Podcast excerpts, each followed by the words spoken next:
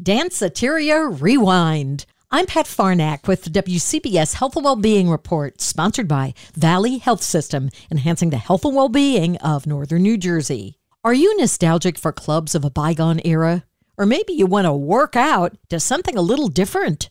Rafe Gomez has created Danceteria Rewind. A free mix show that airs on Twitch, a live stream platform online, every Thursday evening from 8 to 10 p.m. Eastern Standard and it is a recreation of the music experience of Danceteria, one of the most iconic and legendary nightclubs in the 1980s. You hear a bar being set up and clinking glasses, and you think, what's going on? The crowds are about to come in, and oh, there's Rudolph, Rudolph Piper, who was the original owner of the Danceteria, and the lights are going to come down, and here we go with Danceteria Rewind. The entire interview at WCBS880.com slash health.